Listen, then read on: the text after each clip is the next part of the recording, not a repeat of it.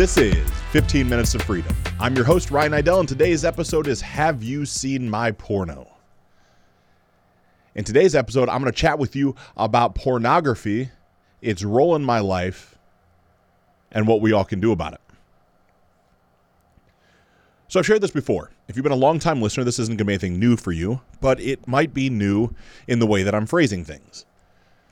You see, I would be very comfortable saying in my adolescent years and even into early adulthood, I would be addicted to porn. Yes, I got my hand up in the studio. I was the kid as a 10 year old, right? We had dial up modems, you know, that old AOL where it eventually said you got mail when you logged in and you heard the, the crazy modem making all the noises. I was part of that generation.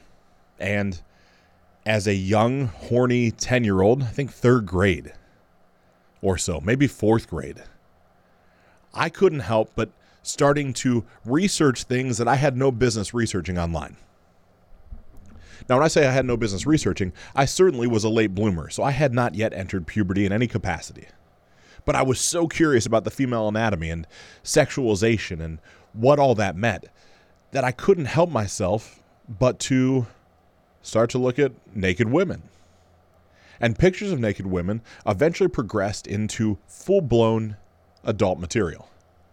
Now, it's crazy. I had a guest on the show. His name is Ted Hoffman, who was sharing an experience from Las Vegas when he was in the hedge fund world. And he got to meet a woman named Jenna Jameson. Jenna Jameson was like the queen of the adult industry during my adolescent years. Right? She was the one that if you were going to look at something, her face was everywhere. Now, probably obscure in today's world, but back then she was like the it person. I even I know somewhere in Lindsay and I's house I have a book that she wrote that depicts her life story called How to Make Love Like a Porn Star. Now, oddly enough, that is not where this story is going, but stick with me. So I remember distinctly consistently looking at porn. Our our, t- our computer was down in the basement of our house, right? We had a finished basement, ranch house and we had one of those I'll call them inexpensive particle board doors. So when the door handle would start to turn and the door would fling open, I knew I had 12 to 14 steps before anybody could make it down to the basement. That gave me ample time and opportunity to look at adult material. Like way more than any 10, 11, 12 year old could ever need. I fully remember exploring my body, to say it in a polite way, prior to being able to ever even complete the act. Like it's really crazy when I say all this stuff out loud. I was so sexually driven and so sexually charged without having all the necessary components inside of my anatomy to truly be that type of person. Fast forward into my senior year of high school, where I finally evolved into the incredible world of having my lips touch the lips of another woman. Yes, I had went from looking at porn and admittedly masturbating consistently at least once a day, if not two, three, four times a day, from 10 or 11 years old all the way until I'm 17 when I finally kissed my first girl. It's crazy to think of the des- desensitization that I went through based off of what I perceived to be normal. Now, life progresses and things go on, and I've shared in a multitude of different shows all the infidelities and crazy things I did to, to past women I was with. But the one thing that was always there for me was porn right? Like porn was always a part of my life. So much so that it became pseudo habitual for me. Right? Like men, I guess it could be women too. It became something I did when I was bored. Right? I would go to the bathroom, I would relieve myself, I would do whatever it would would be, and then I would just inherently start looking at porn. Now it's crazy. It's crazy to say this out loud that this is the life that I was living. Now, it's not crazy because I have anything inherently wrong with porn, right? If that's your thing and that's what you think serves you, then by all means, I encourage you to continue. It's crazy to think now as I look at how the human body works and what my body was going through at that time to understand how to further optimize the way that I live here today. You see, as I shared, this habitual need for adult entertainment is comparable to the dopamine dump that one of us receives from uh, consistent alcohol use or cocaine. Like, think about that. Science has now proven that the habits that I was creating as a 10 or 11 year old boy that continued all the way up into my late adult years, right? I'm talking 30, 31. Right? I was with my wife when I was still actively looking at, at pornographic material more than is required, more, more than really should happen at all. A funny story as it pertains to that, and I don't know how funny this really is, but I might as well expose myself, especially on this show. It only makes sense. So, wife and I, at that point, my girlfriend, were living in the same house. We just moved in together, and she had a car with Bluetooth telephony. So, fancy way of saying, if I was driving her car, my phone would attach to her car, and if she was driving her car, her phone would attach. Well, on the Sunday, she has traditionally had the nicer car to the two of us. We took her car around and we ran whatever errands and we did whatever we did. Oh, come Monday morning, she's getting ready and she's getting set to go off to, to work. And I'm in the bathroom, right? And as I've prefaced before, what do you think I'm doing in the bathroom at some point? Scrolling the internet, looking around, seeing what's out there. And in a fluke of luck, not really too much of a fluke as I set up the story, I'm scrolling through stuff on Facebook and I see this crazy stuff about the most insane taxi ride ever. And so I click it. It's clickbait, right? I used to have companies that helped create clickbait. Like I know what this is, but I click on it because there's a picture of an attractive woman that's scantily clad. I own it. 100% what I did. As I click on this picture of a woman that's scantily clad, it launched me to another website and then to another website, and like three pop up windows happened at the same time. At this point, I'm nervous, right? I'm on my iPhone. I'm thinking, gosh, is this a virus? Where's this taking me? What's going on? One thing leads to another, and I end up on an adult site. Right? Don't necessarily remember the name of the site. Definitely don't want to plug a site that you know is not really what the show's about. But I, I end up on this site, and of course, now I'm super curious. Like, how is this scantily clad woman saying she's going for an insane taxi ride? And so I press play, and I'm ready. To, I'm, I want to see what this is all about. I am super curious. She's scantily clad. She's busty. She kind of checks the checks the boxes for me. Now she checks these boxes. I start watching, and my wife calls. I answer, hello. She's like, uh, what are you doing? Well, nothing. I'm using the restroom. Um, we're still in the garage, and I know what you're looking at because it just came up on the Bluetooth screen. Name, website, auditory cues. and she's laughing about it. And here I'm mortified, right? I think this story is is atrocious, but it's also humorous, right? It's funny from the position I'm in now because normally I would have been looking at porn in some capacity to relieve myself for whatever carnal desires that I thought I needed. Now, the entire time I've been with my wife, our relationship in every capacity has been extremely healthy. Take that for whatever you want it to mean. But what continues to progress forward is this curiosity of what is making me want to even see what's going on in the pornographic world. I have a, a beautiful woman in my life. We live together. I'm happy. My desires are taken care of. I believe her desires are taken care of.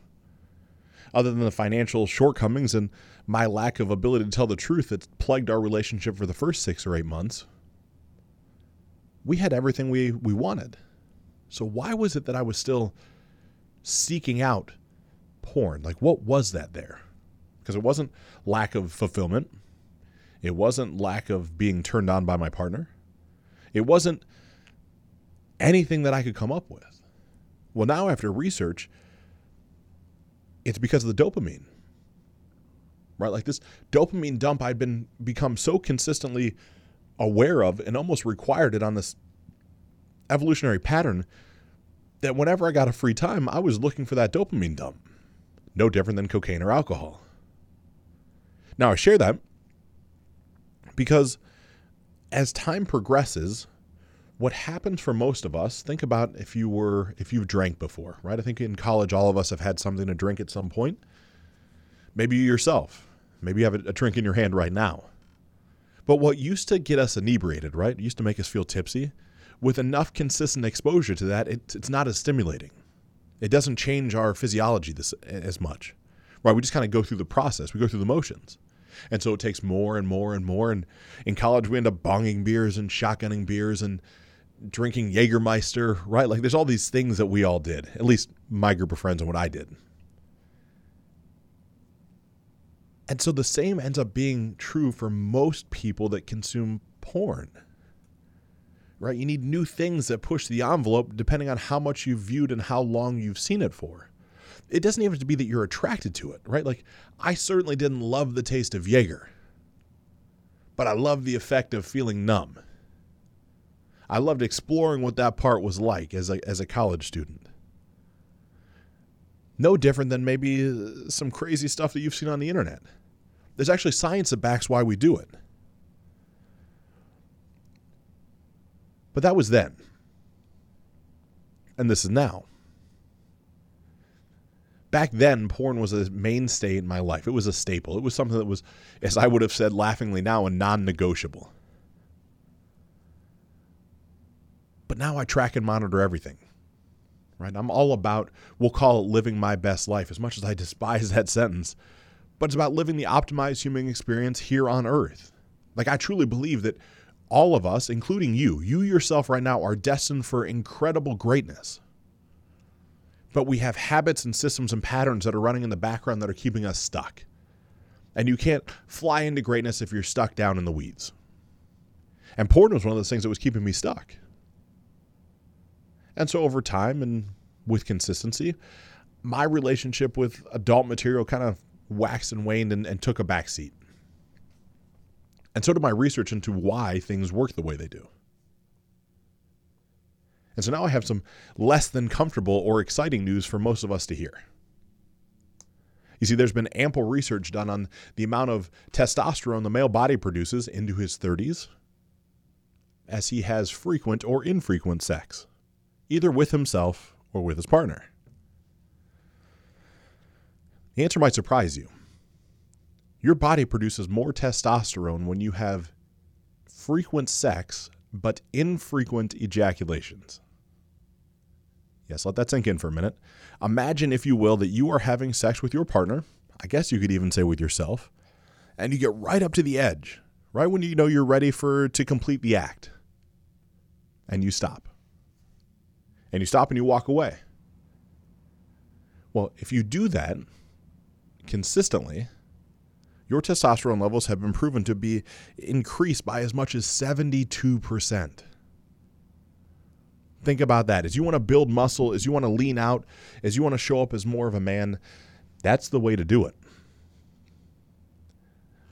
But that also holds true if you are single and listening to this and you're taking liberty on yourself at night when you get home from work because that's just what we do, right? We're bored, we lay in bed, that'll put me to sleep.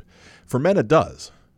For men, it does put you to sleep based off the fact of it robs your brain of dopamine and puts you into that state where there's an increase in serotonin. Fancy terms for saying we literally fall asleep once we ejaculate. That's how men work. But if you want to show up and be more attractive to the women in your life, men, you actually should ejaculate less. You see, as your testosterone levels increase, you put out more pheromones. And those pheromones are when you walk into a room and all the women just seem to be gravitating towards you and they're looking at you and it seems like you just you can't do anything wrong. It's a good chance you have a heightened amount of pheromones that day. The pheromones probably came from you being confident and also came from the fact of you probably didn't flog the dolphin. So you're going to want to stay away from that. It's just science. It's crazy to say that out loud, but it is now proven in multiple case studies across multiple universities, not only US, but in England as well. Great news, though, for you ladies. Ladies, you're listening to this, your health and virality is the exact opposite as us men. You are consummate receivers, and therefore you should also ultimately be receiving orgasms at plethora every day. You actually produce at a higher level and can get more things done when you have more orgasms than you've ever had before. You should be having multiple orgasms every day. That's what creates the best hormone balance inside of your body. So think about that. Men, our job is to have sex somehow and to not ejaculate. Scientifically, that's what will produce the most testosterone. But then it would also be our goal, us married men, to make sure our wives are enjoying themselves as much as humanly possible prior to stopping the situation. It's really nuts. Right? Like that that serotonin, that dopamine, what ends up happening is as we ejaculate as men, there's prolactin that comes out. Like that's what that's what drops in our body, and that prolactin is what puts us into that sleep-like state. The one that laughingly, you know, my, my wife always jokes like she's ready to go, like she's up, she's ready to run a marathon, and I am zonked out. That is our life together. But there's scientific research backing up exactly why that is. So, men across the board, 30 days. When's the last time in your life you went 30 days and did not ejaculate in some sort of capacity? Do you remember the last time that happened? Now, this is not to say you can't have sex. And there's this confusion like, what do you mean sex? How can I have sex and not ejaculate? I mean, come on, go back to those college days where you might have had one or two too many to drink. You certainly can remember how you could have the act of sex and not ejaculate. It's certainly possible. But there's a better formulation to this. And the formulation is mathematic right? Like the, the way we have sex can actually be a mathematic equation for us men. Women, you get off scot free as much as you want, as frequently as you want, as long as you're having quality orgasms consistently. Science has now proven you are ready to go. You are in the driver's seat. Have at it, women. More power to you. Hopefully, you enjoy that, and hopefully, you have men that are helping you out with that, or you're doing it yourself. But the formulaic expression for us men is to take your age, right? I'm 34 years old. And from a 34 year old spot, take seven away from that, right? Take seven, just subtract seven. So from 34, I'm down to 27. Take that 27 and then divide that by four. So roughly seven.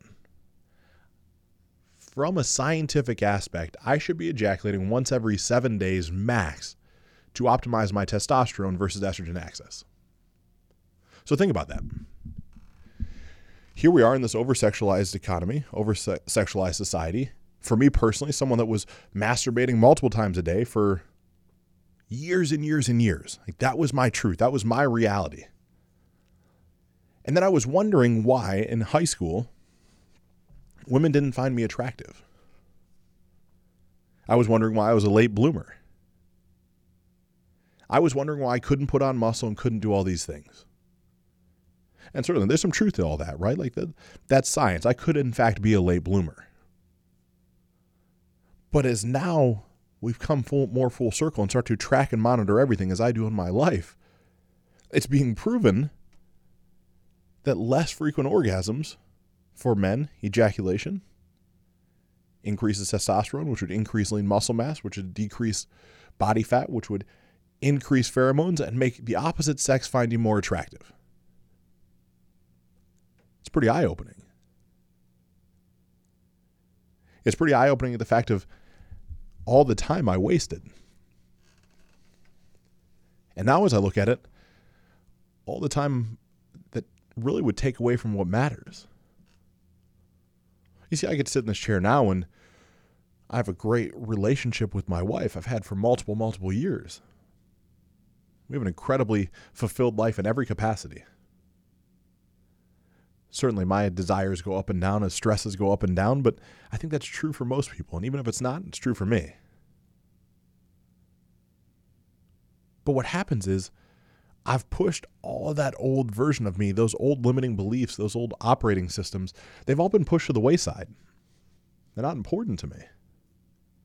I don't care about porn. It just doesn't matter. So I'd like to elicit a a challenge, if you will, to you as you're listening. This challenge is twofold. Men, as you were listening, take your age, subtract seven, divide by four, and for the next 30 days, do the best you can, especially if you're single, to only come to completion, pun intended, that often throughout the month.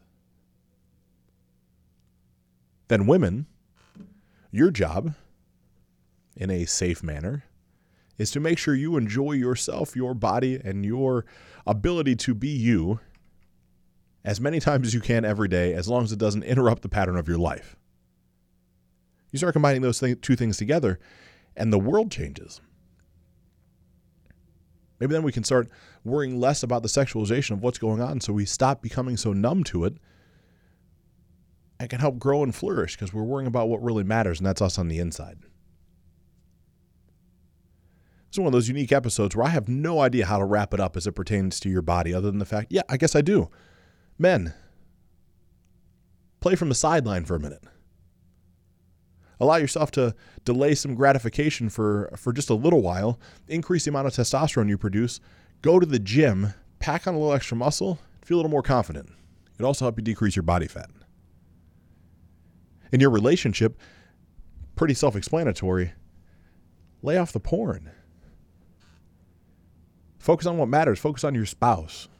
Focus on their pleasure. Focus on maximizing this human experience. And inside business, there's been multiple, multiple studies done that us men, particularly, we produce at a higher level when we've had less sexual encounters. So if you're in a crunch, you really need to make some money, you really need to dive in and double down on your success, put that sexual stuff to the side for a minute. When you do all those things and kind of put them together in a box for yourself, you'll find out that every day after, you're able to get shit done.